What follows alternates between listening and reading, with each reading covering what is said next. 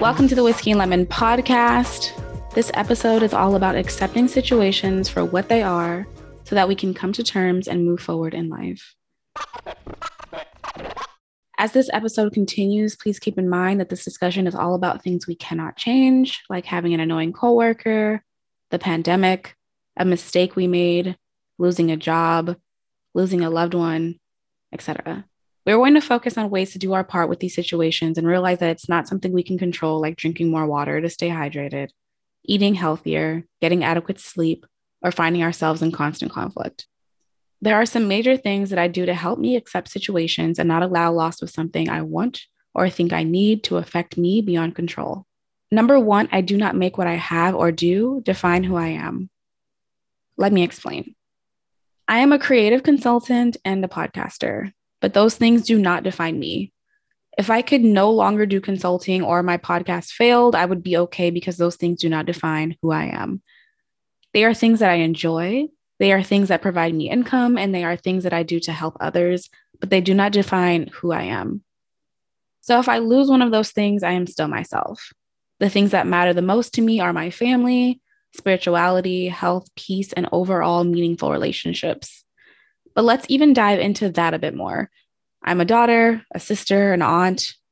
At the risk of sounding morbid, we know that sickness and death are parts of life. So, me being those things are out of my control. If I use one of those familial relationships to define who I am, I won't know who I am without being one of them. Of course, I value those titles and value those relationships as it brings me joy, but it can't be my sole existence. Let me give you a very concrete example. You work as a business manager for a very big firm. You've worked there for years and it has become your identity. Working for this company has become your life and you allow it to define who you are. Then imagine that you lose that position for whatever reason. You're furloughed during the pandemic, you can't perform the responsibilities needed, relocation, whatever the circumstance. It is completely natural to feel a sense of loss as this role took up a large part of your life, but it's just a thing that you had.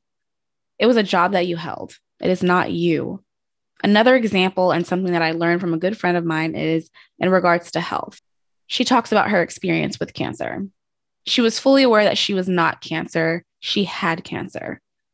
I've gone through depression, but the subtle change in words to say that I was experiencing depression that day rather than saying I was depressed really changed how I viewed it and how I tackled it. Saying I have some fat or I have extra fat when evaluating your health and goals really helps give you a better mindset and confidence to tackle things versus saying, I am fat, or even joking with friends to say, I'm so fat and gross. Whether you realize it or not, how you speak to yourself sits with you. What you have and what you do does not define who you are. Number two, I try to use whatever is weighing me down as a source of fuel for something better. If I made a mistake, I try to correct it and learn from it. Let that drive me to do better. If I'm struggling through a tough time, say this pandemic, for example, I use that to fuel me. I'm utilizing the time stuck at home, sadness of not seeing my family, financial hardships, decrease in exercise, and a lack of sociability to help me find creative ways to either combat those feelings or to find alternatives. I am grateful for the chance to be at home and not constantly out and rushing and not living in the moment. I have found more creative ways to spend my time with my family, extending my practice of reflecting on what I'm grateful for that day with my mom and sister, family FaceTimes, and reflecting on what we will do when we do see each other. I've dialed in on my work and what areas actually bring me joy. I started this podcast. It helps me to connect with you all, as well as bring awareness to topics and let other people see that they are not alone. Lastly, I have discovered other ways to get my exercise, home routines, and yoga which I can continue to take advantage of for my overall mental health. Number three, I mentally compare how my life would be if I held on to something and sat in guilt, sorrow, or anger, versus if I accept it for what it is and move on. Don't get me wrong, I think there's a level of grief that needs to be felt. We have our emotions that we need to feel to heal. Ignoring them will only make things worse. We are allowed to be angry over things that we did or that were done to us or that simply just happened, but we must have a balance. We can allow ourselves to feel things without it consuming us and also blinding us and ultimately affecting our actions. You have to analyze how you are spending your time.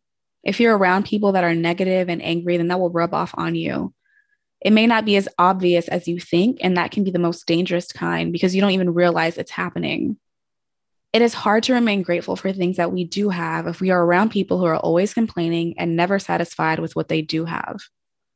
There are times when we need to be selfish and realize that we are the average of the people that we spend most of our time with.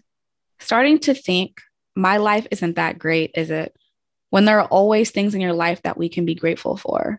Think about your work. Make sure that one, you are taking on a job that you can have some sense of peace and happiness in versus something that can drain you of those things. It's not always the easiest thing to do, but this is a great example of accepting what is if you cannot leave a job behind right now, then in this moment, you can accept the role that you are in for what it is. The parts that you can appreciate, as well as the parts that may stress you out. And then let those negative feelings go. You may have one or multiple coworkers that frustrate you, or multiple in laws that get under your skin. Once you realize that this is just the trait of the people that you must be around at certain times, and accept that this is their behavior, you can let it affect you less. We can't control those around us, but we can certainly control how much we let things bother us, as well as how we can let it not faze us versus letting it consume our mind and alter our behavior. We control what we let bother us. You can also let feelings of resentment, grudges, and embarrassment weigh on you. And really, it does nothing for us. Have you ever heard the saying, it's like cutting off the nose to spite the face, or taking rat poison and then expecting the rat to die? holding on to these types of damaging emotions will only affect us more than it would the other person. The best way to not be consumed by these things is to work on remaining unfazed, living your life with peace, happiness, and the eagerness to grow.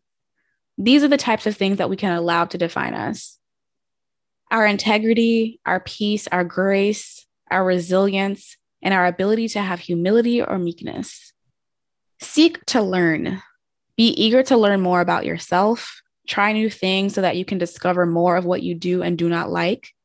What things make you happy and excited, and what things bring you down or cause anger. Sometimes the things you enjoy doing are not always the things that are the best for you, nor are they the things that actually bring you peace and enthusiasm. Be eager to learn about those that you care about. What things actually cause an abundance of excitement for your family, friends, or partner? What things can you do to push yourself outside of your comfort zone? What things can you do to help your loved ones do the same? What is one thing that you would absolutely never be interested in doing simply because it seems boring or because you're completely shut off to the idea? Not something dangerous, just something that you'd think, I would never do that because I'm completely disinterested or am resistant to even giving it a chance. Don't worry, I'll wait. So, what would happen if you actually did that thing? What really is the worst that could happen? You discover that you were right, that you aren't interested, or maybe you discover it is something you would find interesting. Are you really losing anything by giving it a chance? Something else that I do to combat feelings of sadness or frustration or simply annoyance is by seeing my ability and strength to not be fazed as a challenge I can overcome, while also enjoying that process along the way. Appreciate the moments that can make you laugh and that are good for you. Focus on the aspects that you cannot change and accept them for what they are. Distance your mental and emotional state from the parts that do not serve you and focus on what you need to get done. Here's what I mean if it's work and colleagues that frustrate you, appreciating the moments that make you laugh and are good for you can be as simple as finding quirks in that colleague's personality that you can just laugh at and brush off rather than allowing it to affect your mood. Relish in being able to laugh about it and burning off the calories. Appreciate that you have a job and let that part go. Focusing on the aspect that you cannot change and accepting them as the simple fact that you not only have a colleague that may be annoying you, but also realizing there's also just going to be some people that annoy you. And that's just life. We can't change them all. And if we could, we'd have no patience with people otherwise. Focus on today. Figuring out how you can use these techniques to get through the day with a positive outlook and peace will help you to build that resiliency for days to come. In the end, all we can do is move forward. And we want to make sure that we are doing that intentionally. We want to make sure that we are not so worried about the days ahead that we are depriving ourselves of the days we are currently living. Here are some benefits to accepting what is. Number one, you will have more faith in yourself. You are in control of your happiness, and this alone will build confidence in you and your strength. Number two, you will think more rationally. Once you are able to fully accept a situation, you will have a more logical and clear view of things, allowing you to not waste time on wondering why something happened the way it did, why someone is behaving a certain way, and instead focus on your own happiness and how to make wise decisions. Number three, you will be less stressed and worried overall by knowing that you are moving through life with acceptance and peace. Number four, you will be happier. Moving on from a situation, or at least how it affects us, is essentially what we want. So, by putting these practices in motion, we are doing just that and allowing ourselves to truly find happiness. Number five, you will have more energy, as you will not be expending so much energy on things that you cannot change. Number six, we will see our strength.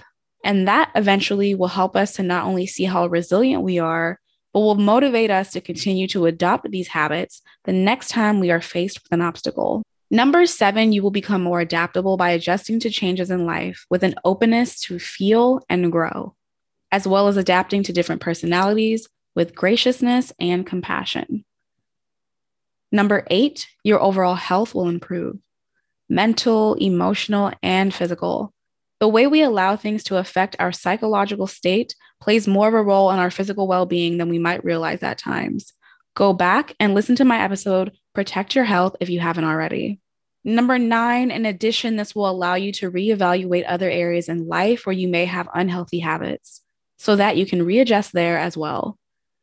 And number 10, your overall mood will improve. Your personality will become lighter, others will notice, and you will also get in the habit of treating yourself and those around you better. Here is how we can tip the scale and accept what is.